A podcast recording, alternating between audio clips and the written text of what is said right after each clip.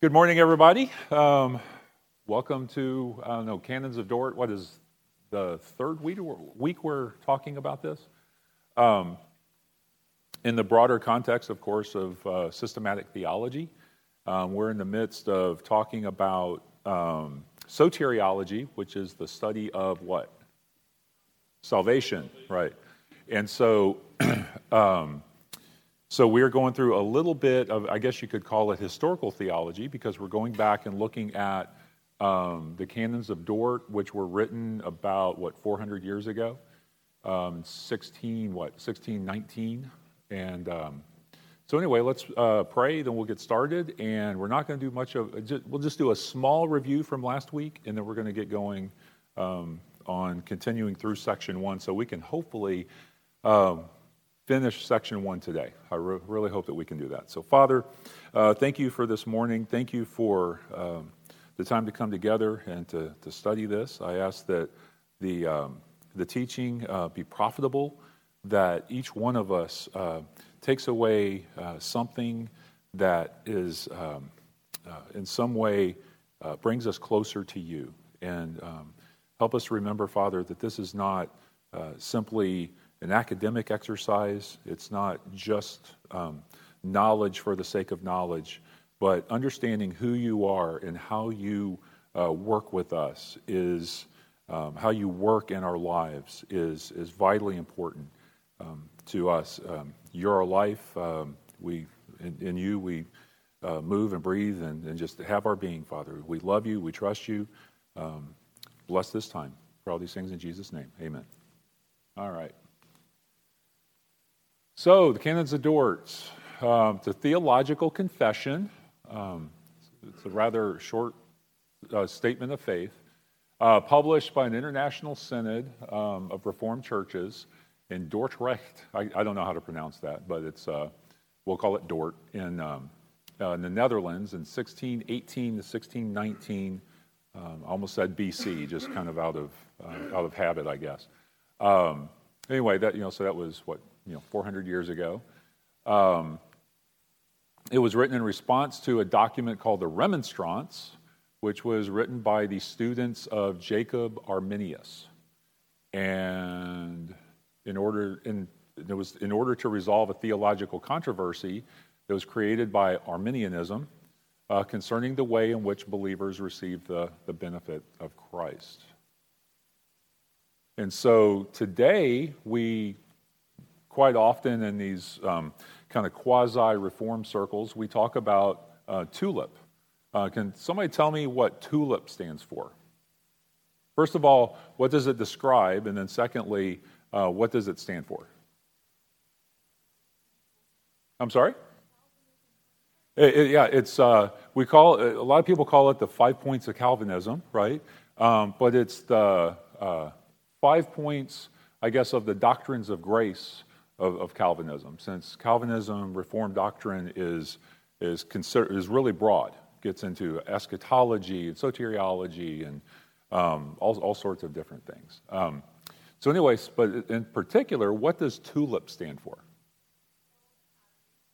Total depravity, unconditional grace, unconditional election, limited atonement,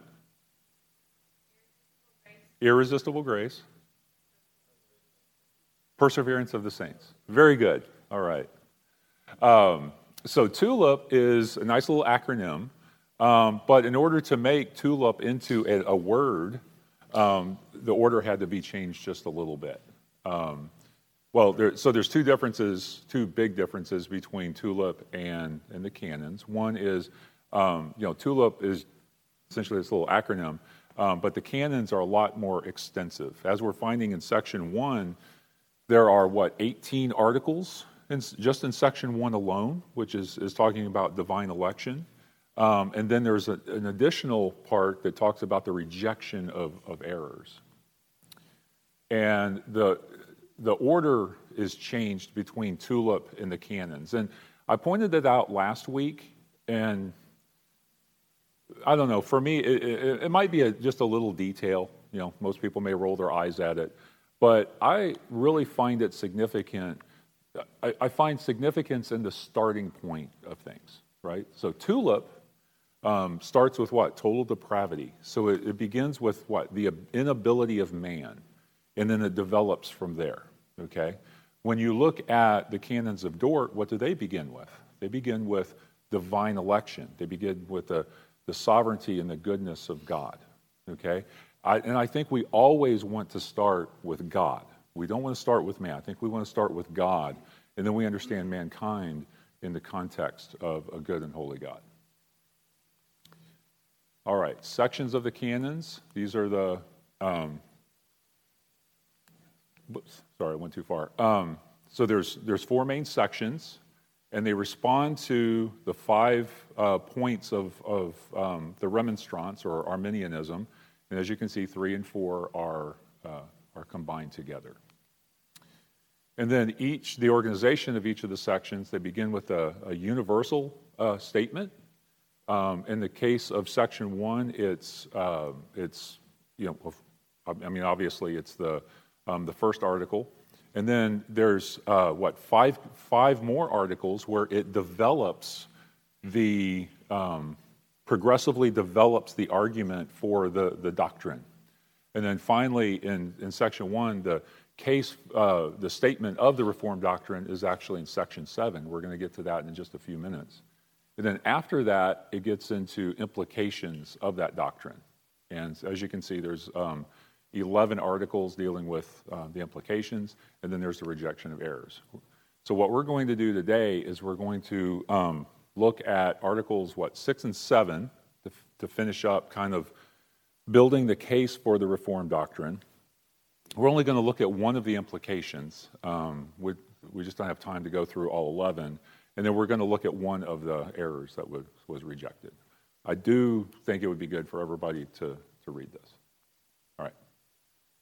And then here's the case. You can see it begins with God's right to condemn all people and goes through the manifestation of God's love, and then all the way through a, a um, statement of, of divine election.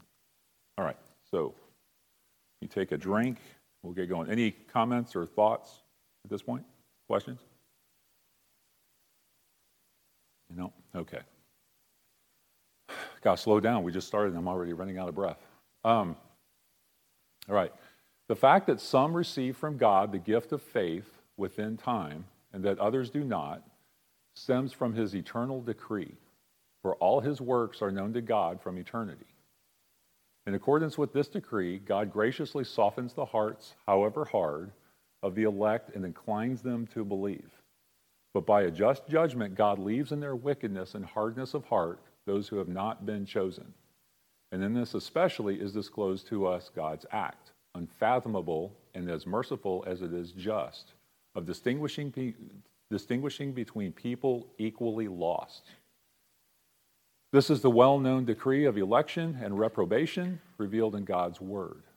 The wicked, impure, and unstable distort this decree to their own ruin, but it provides holy and godly souls with comfort beyond words. All right. So, in this part, in accordance with the decree of God, graciously softens heart. So, what is a soft heart? Is it somebody that cries when Rocky wins the championship, you know, in, in Rocky 2? Uh, sorry if you haven't seen that. I didn't mean to, to blow it for you. Um,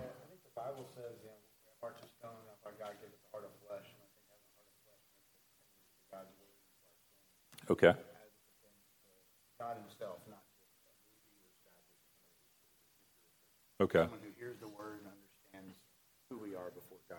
Okay. So, uh, so what you're talking about is specifically a hard heart. Okay, is a heart that is what? At enmity with God. That, that's a good way to put it. Okay. there you go. And so, so a hard heart um, is at enmity with God, and so the opposite with, with, without the opposite of that would be a soft heart, right? So, soft heart doesn't necessarily even mean kind or emotional or anything like that. It's talking about um, our disposition toward toward God. So good. Would be like uh, able to have feelings? With- a, hard, a hard heart wouldn't have any feelings. Having Um, a soft heart would kind of have Yeah. feelings against. See, and that, and, and, I'm glad you mentioned that because, and it's a good question. Um, I think what happens is when we bring over into English, um, and man, I hate, I, I don't know Hebrew and I don't know Greek. Okay, um, but when we when we bring these concepts and these words over into English, um, we're used to in our society thinking of a soft heart as being something that is related to emotion, right? Where biblically speaking, when you look at where the words are, that um, those words are used, it's not in the context of like any kind of emotion or anything. It's strictly our disposition toward God. Are we stiff necked and um, uh, refusing to acknowledge God for who He is, pay Him glory, and you know, bow in obedience, or are we, um, you know, um, well, that would be the hard heart, and so the soft heart would be the person who God has worked in in order to bring him into to fellowship. Cool. All right. All right. So believe, believe what? Believe that God exists? What does believe mean?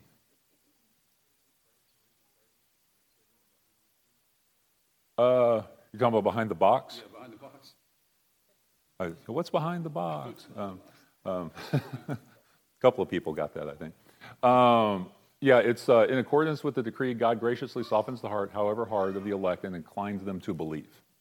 Okay, so um, so believe what? Just in general, something? I'm sorry, the gospel. Okay. Um, so if if you could rip believe out of there, if you had to replace believe with another word, what would it be? It'd be trust. Exactly. So it, exactly, it's it's it's trust Him. So it's have faith, right? So the idea there is is not that, and again, you guys hear me say this a lot. Believing in God does not have anything to do with believing that God exists. Every atheist in the world knows that God exists. They they suppress that knowledge, that truth, in unrighteousness. That's a Romans 1 thing, right? But the idea here is, is that it's not that um, God is inclining us to believe, believe in Him or even acknowledge that we believe, in, um, believe that He exists. It's that um, He is inclining us to trust Him because there's, there's no other way for us to, to trust Him. And like, um, like it says, you know, throughout Scripture, um, you know, so and so believed God and was counted to him as righteousness. Yes, sir. I was just going to say, believe in something or believe in someone. Yeah. But, but I think what, what they're just trying to say is that you believe this statement, Yeah.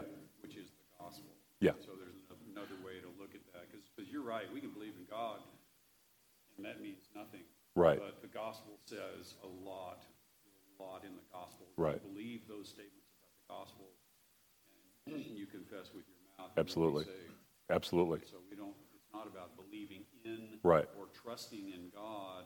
That's not how, really how Scripture presents the gospel. Right. Presents the gospel as these are the facts. Do you believe them and how they apply to yourself? The, the one thing I would say there is I do think um, trust is um, vital to all of that because, like James says, even, um, you know, what is it? You, you believe that God, no. We, you believe that Jesus is the Son of God. Um, even the demons believe that and shudder. So they believe that. They know that to be true, but they don't trust him, right? And so um, there's a lot, I think, there, there's a lot of people throughout history, I think, that would say, yeah, Jesus probably was the Son of God, but that doesn't mean anything to me because they have another God. And the, Right. the gospel is much bigger. Yeah, right, right. Yeah, it's narrow or big, yeah. All right. Um, okay, so by a just judgment, God leaves in their wickedness and hardness of heart those who have not been chosen. So, what's wrong with this question? Um, why doesn't God save? Why doesn't God just save everyone? Why wouldn't a loving God save everyone? Why, is, why is that the wrong question to ask? There's no glory. Okay. Right. I mean, the purpose of salvation is ultimately is to bring glory to God through the Right. grace, saving grace of Jesus Christ. That's Right. that's the. I, I think one way I look at it is that's the highest aim that God Yeah. has for all of creation. Right. And so if He saves everyone, Right. there's no distinction between unbelievers and, and uh, sinners that didn't believe Sure. Right. So, um, yeah, and we're actually going to get into the greatest good here in, in a little bit. But what would be a better question to ask? Yes, sir. Yeah, there you go. Why does God save anyone? Right? Because if we're all, you know, as we're going to see here in a little bit, we're all, you know, wicked. Um, we're all sinful and fallen. Um, it, what I forget the way it's termed. Uh, share in, I forget the term, but dep- depravity. Um, so the question is not why doesn't he save everyone? It's exactly what Jeremy said. Why does he actually save anyone? That is the amazing thing that he would send his son, his perfect son, um, God himself, to, um, to die for, for us or for anyone at all. Yes, sir.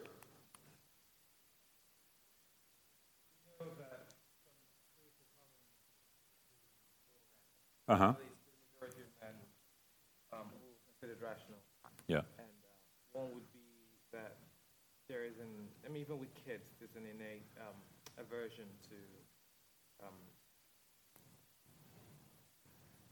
sexual perversion, for instance, Yeah, yeah. and uh, Sure. some kids would go icky at the thoughts of Yeah, yeah, yeah. two dads. Um, also, injustice, Uh huh. you know, like why does the bigger bully Right. the small? But this is a question that, in a similar strain, most men have. Mhm. You know, like, why does God not save everyone? Right. If everyone's sharing an inkling of that, Right. what, what do we do? Do we do we suppress that, or is that just the flawed nature of humanity that we would ask that question? Because the reason you're addressing it is because Yeah. almost everyone's had that question. A- absolutely. Yeah. So what's wrong and what's right about that? Okay, great, great point. So I'll, I'll answer that question. Did everybody hear that? Right? Okay. So essentially, what Iffy is saying is that pretty much people have always asked this question. And so, um, kind of what's, what's, what's wrong with the question is, and, and what's right with it, okay? Um, so the first thing is that we have to ask what are the presuppositions, right, that people have? What are they assuming when they, when they ask the question? By and large, what people are assuming is they are denying what we covered in the first article that God has the right to condemn everyone. Okay? Um, and the idea there is, and, and I'm not saying everybody has that in their mind, but a lot of people have that in their, their mind that God is somehow unjust if he punishes anybody, or he's, he's hateful and not loving if he, um, if he punishes anybody. Um, so I think that when I ask what's wrong with that question, it's the world has this presupposition when they ask it. And it's like, well, hey, if Jesus is so great, why doesn't he just save everybody? Okay? And so for the first thing I want to do is kind of attack, uh, is undermine or attack that, that presupposition. The second thing gets into what George uh, mentioned here a few minutes ago. You know, the ultimate good is God's glory. You know, it's not my glory or your glory. It's not Astros winning a world championship. You know, it's, it's not any of that stuff. It's God's glory is the greatest, greatest good. And everything, um, everything that He has planned, everything that He is carrying out in some way, shape, or form um, leads to His glory. And so if people are to be, um, you know, if He is to be glorified in our salvation, then we'll be saved. If He's to be glorified in our condemnation, then we'll, we will be condemned because that is the, the, the greatest good. Okay? Now, the loving, you know, our loving God has saved some, you know, has saved the elect. And you know, how or why he is glorified maximally, I'll say, um, you know, by, by some perishing and not others. I don't fully understand that. I don't think anybody really does. Um, they do, they probably don't really understand the questions, um, all the questions that are at stake. But that goes back to trusting God and trusting in Him that He, he is good and He is faithful and He is God, essentially. Did that answer your question? So okay, okay, cool. You, you can we can chat later if you yeah, cool. Go ahead. I was just going to add add one thing to that. Okay. The people that there are people that understand the statement that God's ways are higher than our ways and His thoughts higher than our thoughts. Mm-hmm. Right. And there are those that don't. Right. And that that distinction happens if you're if you're born again, if Right. Mm-hmm. you're regenerated, you have that soft heart. Then the truths of Scripture make sense Right. and will help us understand those things. If you're not born again, Right. then all of the logic in the world is going to all of the logic in the world is going to be fighting against the truths of Scripture. Right. Mm-hmm. And so you'll have that distinction throughout all of time between people that think God is being unjust and those who Yeah. understand, at, at, at least at the basic, Right. what God is doing through His creation. Right. And, and never the twain shall meet, Right. according to 1 Corinthians two fourteen. Sure, sure. So, just that's just the way it is. That makes sense. Does everybody hear that? Yeah? Good. You had something? Yeah, I was just going to say, he asked what's right about it. And Yeah. it was kind of, this may be arguable, but in a way, it, it builds on the idea that all of man's in the same boat. Right, right. So from a, you know, from some perspective, there's an acknowledgement that we're all equally Yeah. sinful. Yes. So if he saves one, why not all? Right, right. Which kind of gets to the point we're going to make, but Yeah. Okay. probably better than thinking you can earn your way. Yeah, e- e- excellent, excellent. Yes, sir. I think the other thing that's right about the question is that it recognized the intrinsic value of man, Okay. made in the image of God, that there is Good. something that is worth saving Yeah. uh, Okay. in human Okay. because Good. he's made in the image of God. Excellent. I, I, I think that's uh, I think that's a good good point as well. Yes, sir. I think it's improper to say it's wrong to ask a question. Okay. Um, To presuppose that somebody already knows the answer, so they shouldn't ask a question, is wrong. yeah. Well, I didn't. So, s- the- I- so saying it's a wrong question, no, it's not a wrong question. It's a chance to teach somebody about who God is.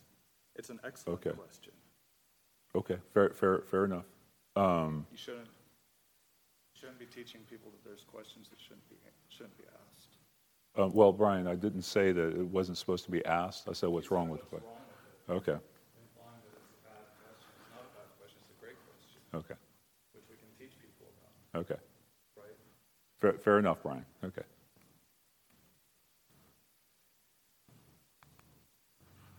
All right. Uh, let's see.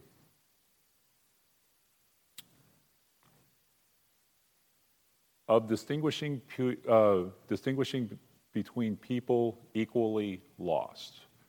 So, why is this statement so important? And I think we've already kind of talked about it just a little bit, right? What do you think? Why is this um, of distinguishing between people equally lost? Why is that statement so important? feel like Chad even kind of covered that with their, just what they said a moment, a moment ago, that it puts us all in the same, no, none of, it's not our own merit. We're all in the same, Right. we're all in the same bucket of fully lost and made in the image of God. Okay. Excellent, excellent, good.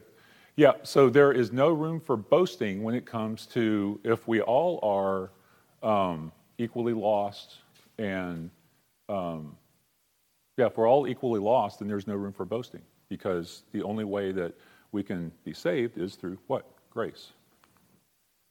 All right. So the wicked, impure, and unstable distort this decree to their own ruin. So, what are the two most prominent ways that people abuse this doctrine? How do they? Um, how do people uh, distort this decree to their own ruin?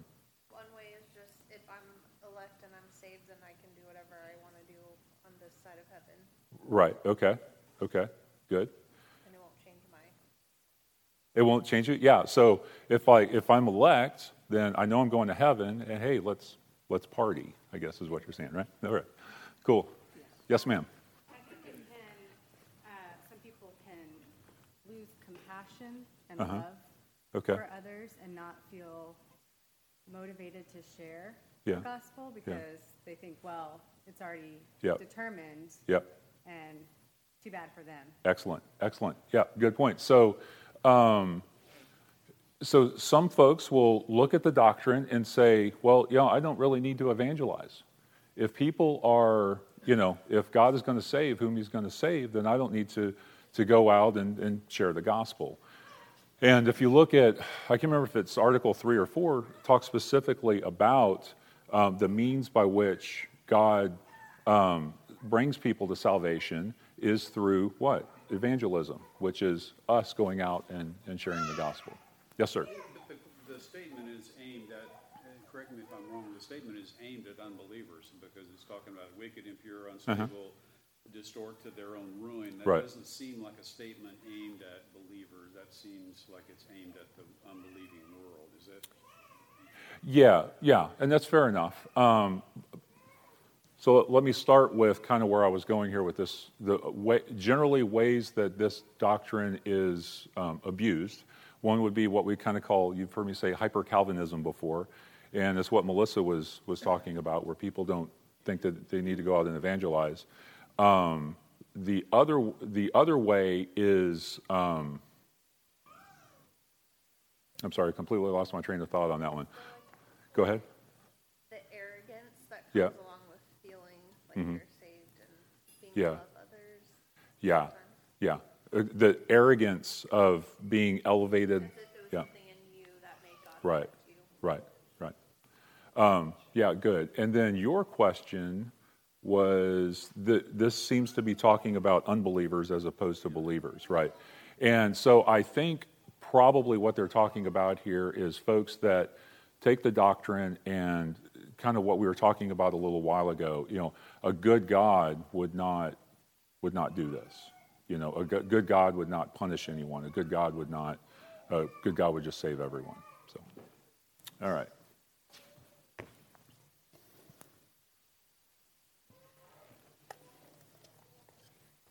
All right. So it provides holy and godly souls with comfort beyond words. Is that rain? Something you said. That's like, wow. All right.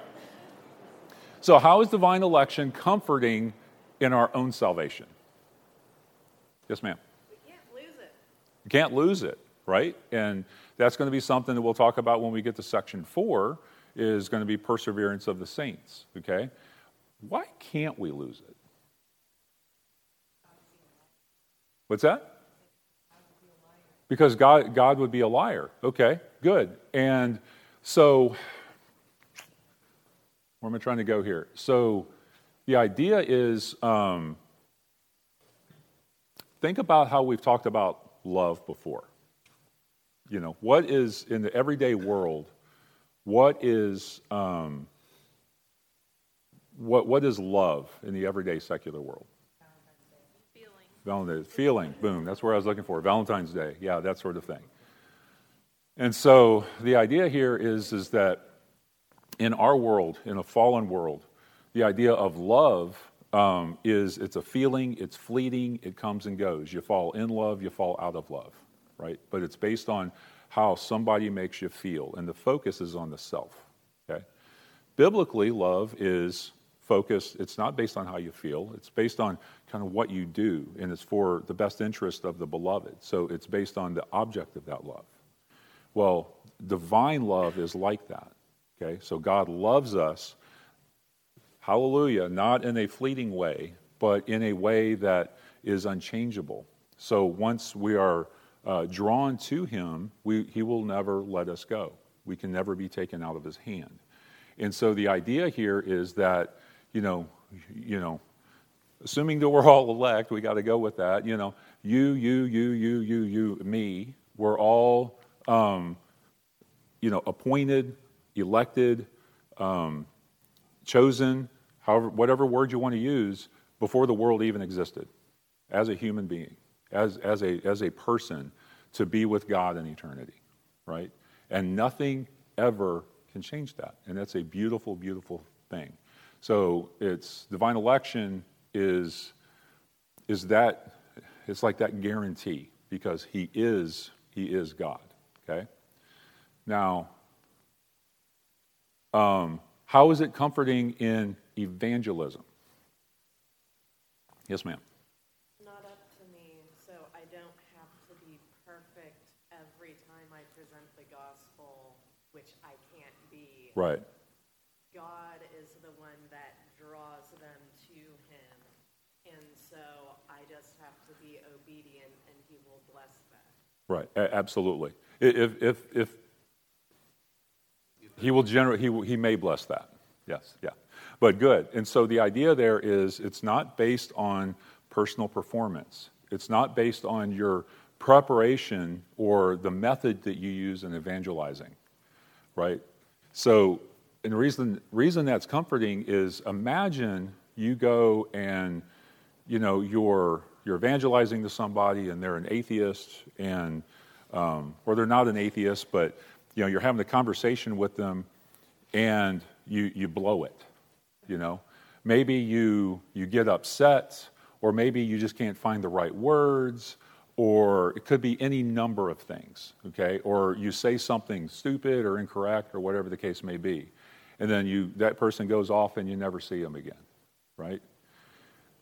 Kind of the Arminian view of, of salvation is very dependent on the human being, right? And so, isn't it comforting to know that, you know, you may blow um, a, a, presentation of the gospel, but that does not mean that your inadequacy is going to condemn that person to hell. Okay?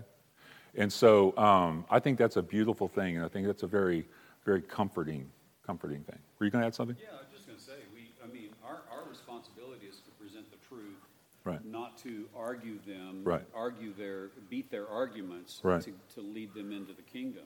And Right. so, all, uh, and, and for the young believer, someone who doesn't know a lot of Mm-hmm. theology, you know, I know for me, from, from my perspective, uh, I was always afraid to share the gospel because I thought somebody, somebody's going to ask a question or make a statement, and I wasn't going to be able to answer it. And Right. so I was afraid to even get in into a conversation with someone, Right, uh, right. because of that. But we don't need to worry. Somebody can can a- ask a question or Mm-hmm. challenge us in a way that we can't answer.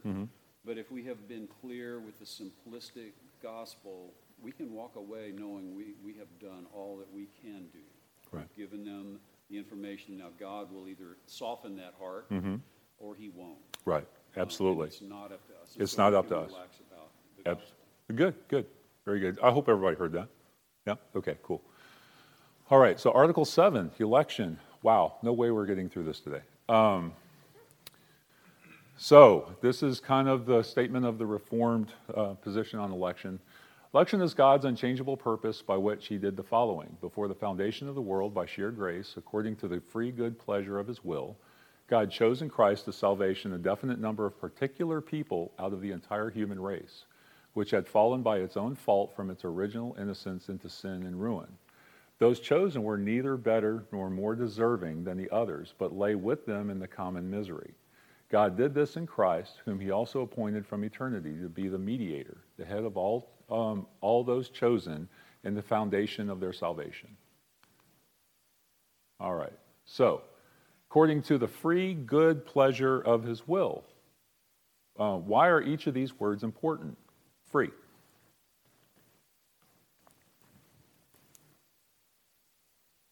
Not based on any inherent quality of the, of the person. Okay. Stephen? Free in terms of God not being forced to do it. Okay, If good. there's something forcing God to do it, then there's something more powerful than him, and you've got a problem with God.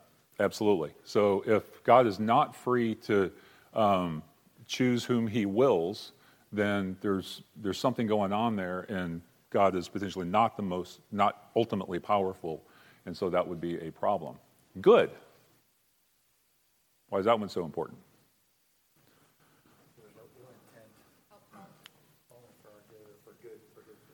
Yeah, it's for, for, for good, yeah. You, and would you? Without fault. without fault, right? There, there's no evil, there's no e- evil intent or anything like that. Pleasure. Clearly, it's something that he desires, he rejoices in, right? Uh, and then finally, his will. It's, it's he wills it. He makes it's a um, it's a choice, right? As opposed to just a stimulus response. It's a it's a choice. It's something that he willfully uh, and volitionally does. Okay. Right. Definite number of particular people. So why did they include this phrase? Any idea? Stephen, you got anything? That's oh, I, I can't can't say as I blame you. Yeah. There is a. Okay. Okay. Uh, what I would say is it's it's not that there is there are some folks groups of Arminians not I don't think all of them but look at some of the passages when it talks about predestination and that sort of an elect and that sort of thing and they say, yeah, he has elected a, a church, a group, um, you know, a, a, a collective, right? But he hasn't appointed who is going to be in that collective. Yeah. He's, he's, predetermined the flight, and the flight's going to go from here to here. And so okay. Going to reach the destination, but he hasn't determined who's in the flight log. Okay. That, that's awesome. I know that's not yours, so I can insult it. That's a terrible analogy. Uh, so, what Stephen just said is some folks will say it's, it's like a flight. God has uh, predestined a flight um, where, it's, where it's coming from, where it's going, et cetera, and so forth, but not who's actually on the, on the flight. That's terrible. Um, what's that? Yeah, strap people to the wings, yeah. All right. So uh, those chosen were neither better nor more deserving than the others. Why is this phrase so important? We've already talked about that. So God did uh, this in Christ, whom He also appointed from eternity to be the mediator, the head of all those chosen, and the fo- uh, foundation of their salvation. So, what is a mediator?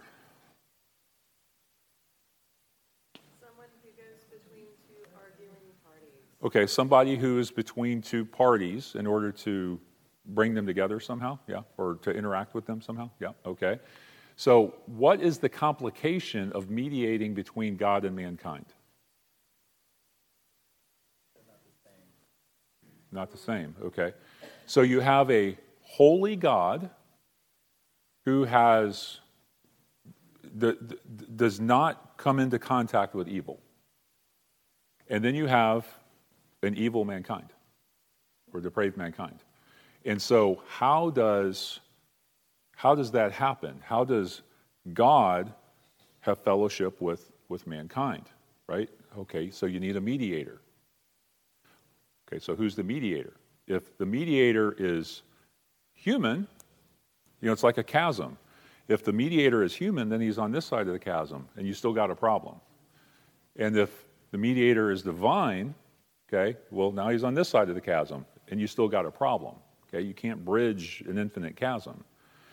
So, that, and Job actually points to this problem in several passages throughout Job. He talks about who will be my advocate in heaven because he knows that his advocate cannot be a human being, but at the same time, he understands that he can't come fully into contact with God. Okay? So the idea is when you look at Christ, Christ is the only way that you can bridge that chasm, where he is fully human and he is fully divine. And he is able to bridge that in a unique way. And it's, it's, it's beautiful how all of this comes together. Okay? Does it make sense? Yeah? Good? Okay. You know, I knew you were going to have a question. I almost said, Iffy, do you have any questions? Yeah. No, it's great. It's great. I love it. Go ahead. How much authority does the mediator need? How much authority does the well? Um, how much authority th- does he need? Um, Well, all authority had been given to him, so. That was one question that's Yeah. would be dread. Like, okay, Israel, you know, Yeah. International Court of Crimes, blah Yeah. blah blah, and no one can enforce anything. Okay. So if you have a mediator that cannot bring both parties in, like, Right. is that does that work in this case? If you, if you have a mediator that, I, I, so you're saying authority, uh, kind of some kind of authority over both sides? Yes. Okay. Else, I mean, who enforces the mediation?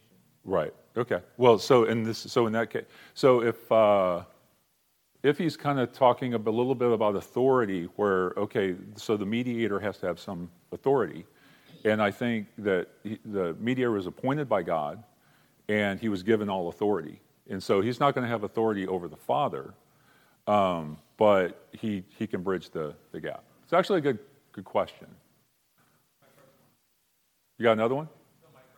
Oh, okay. Well, That's about your 20th good one, so cool. Awesome. All right. So, Article 7, election. And so God decreed to give to Christ those chosen for salvation and to call and draw them effectively into Christ's fellowship through the Word and Spirit. In other words, God decreed to grant them true faith in Christ, to justify them, to sanctify them, and finally, after powerfully preserving them in the fellowship of the Son, to glorify them. God did all this in order to demonstrate his mercy to the praise of the riches of God's glorious grace. Okay. All right, so more specifically, who decreed? Okay. More specifically, the Father, The Father, okay. Um, and to give to whom? Okay, to, to, to the Son, right. So that's one of the things that um, the Canons of Dort are very Trinitarian, they, but they don't use Father, um, really the Father and Son language. They use God and, and Christ, which is the biblical language. But still, the concepts are there. I just wanted to point that out. Um, so, the Father giving um, uh, those chosen for salvation to Christ, what metaphor is used in the Bible for this?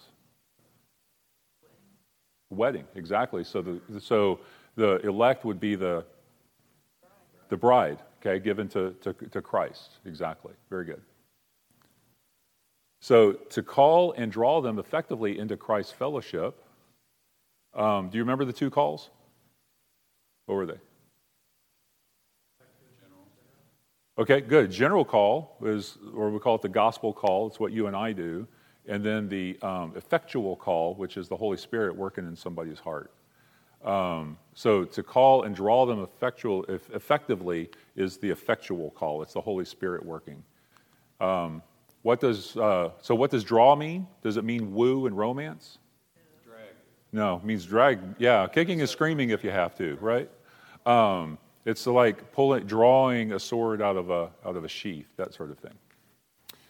Um, through the word and spirit. Wait a minute, did I miss a question? No, I didn't. Okay. Uh, through the word and spirit. So, what? Why is it important? Why, did, why is it important to remember that word and spirit go together?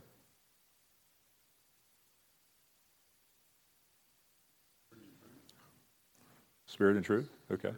We're saved by, you know, we, what's the phrase I'm looking for? Um, the spirit and truth uh, go together. Is that? Yeah, spirit and truth. Not, not really. So, um, yes, ma'am.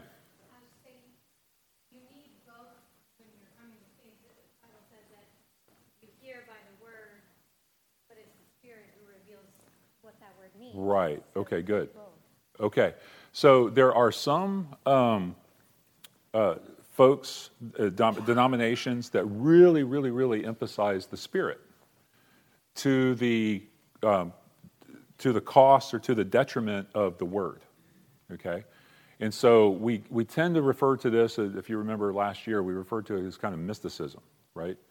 So when, when you have a lot of, of um, spiritual, because the idea is if you feel like the, if you sense that like the spirit is working in your heart, how do you, how do you, as a believer, how do you check that? With the word, right? And so, you know, how do you, if, but if you don't have the word, you know, the, then how do you tell the difference between what the Spirit is telling you and what you're, you're telling yourself? right? Because I've had times where I have absolutely been convinced that the Spirit was, you know, you know, working, wanted me to do something, and it wasn't going to happen, you know. And if the Spirit really wants me to do something, then, then it's going to happen. But we need the Word um, to go to the Word in order to, uh, the Word and the Spirit, they go together. Okay, I guess is, is what I'm getting at. Yes, sir. Why is, uh, why is Word capitalized? Is it possibly referring not to the Bible, but to either to Christ as the Word of God or to the gospel being the Word that I, I will pro- probably because the idea there, I think, in did everybody hear the question? So why is word and spirit ca- capitalized? Um, for, actually, the first thing is I don't know that it was capitalized in the original. I, well, my other version of Dort have it capitalized too. Oh, does it? Okay, okay, cool. Um, so I don't know. Do you have the Dutch version? Okay. So, uh, so, um, but the idea there is is that when you think of, of of Jesus as the Word, He is what the ultimate revelation, right? He's the ultimate revelation of, of, of God, and so I, I think that I think in general the in that sense the Bible Jesus is the is the is revealed God revealing Himself.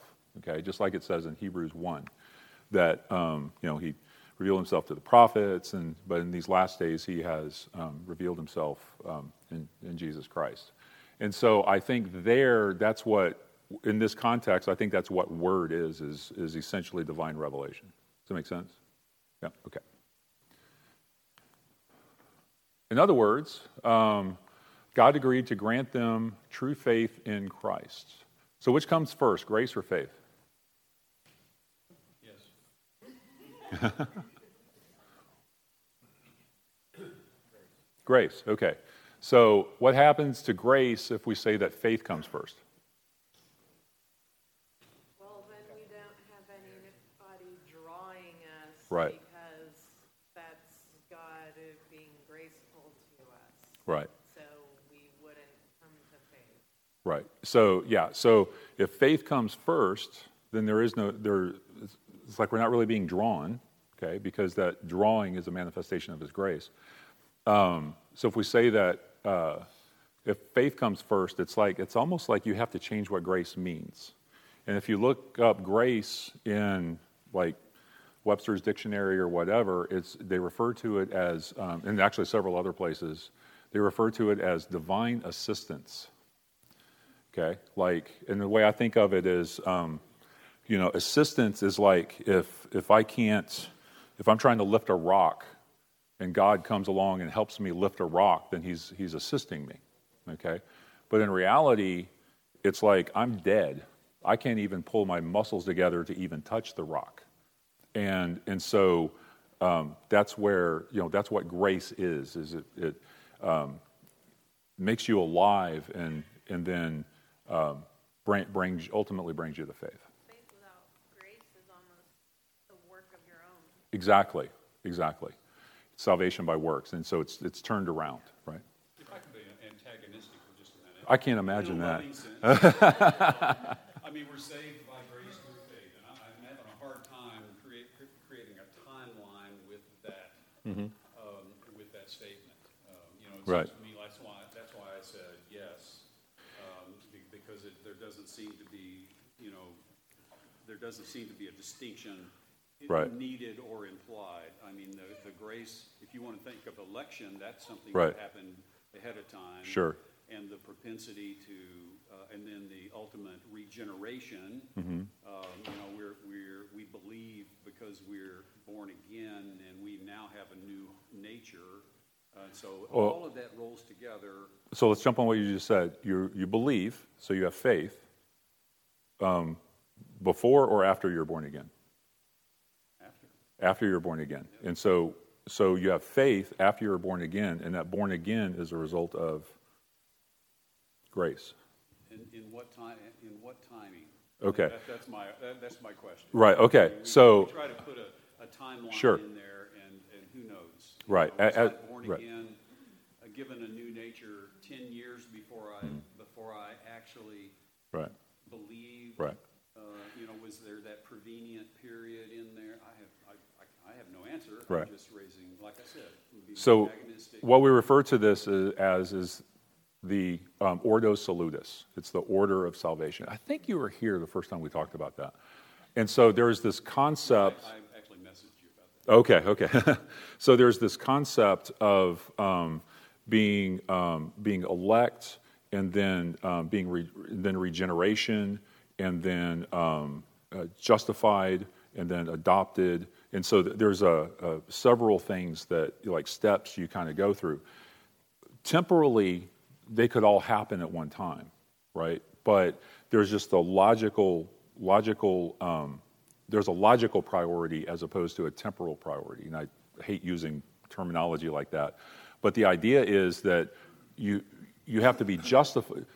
To be adopted, you have to be justified. To be justified, you have to be, you know, you have to be regenerate, right? To be regenerate, you have to be elect. And so there, it does build on itself.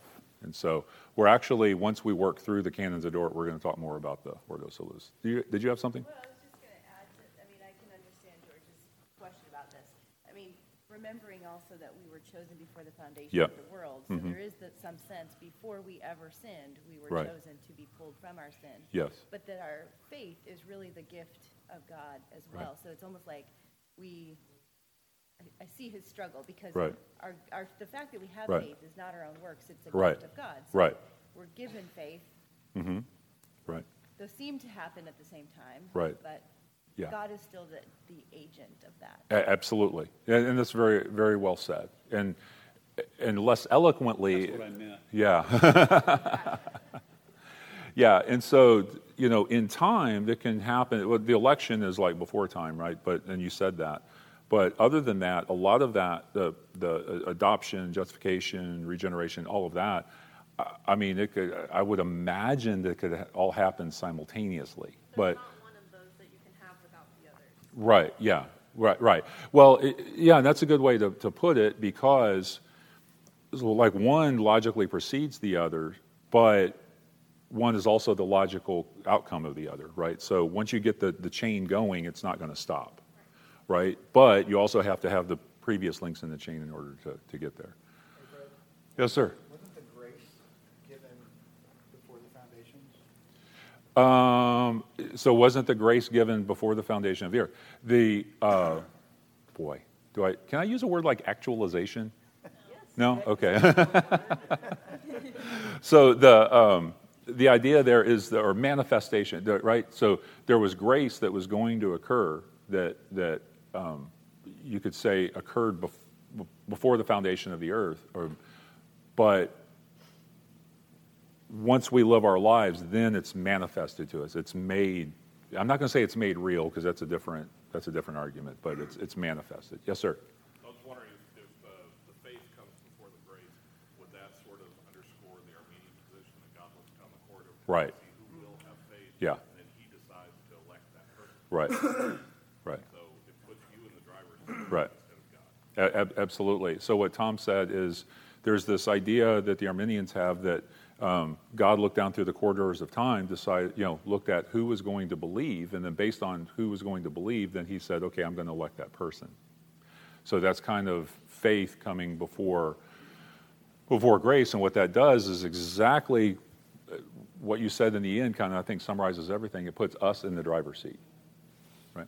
But, but then, but grace is not the same as election. Grace is distinct.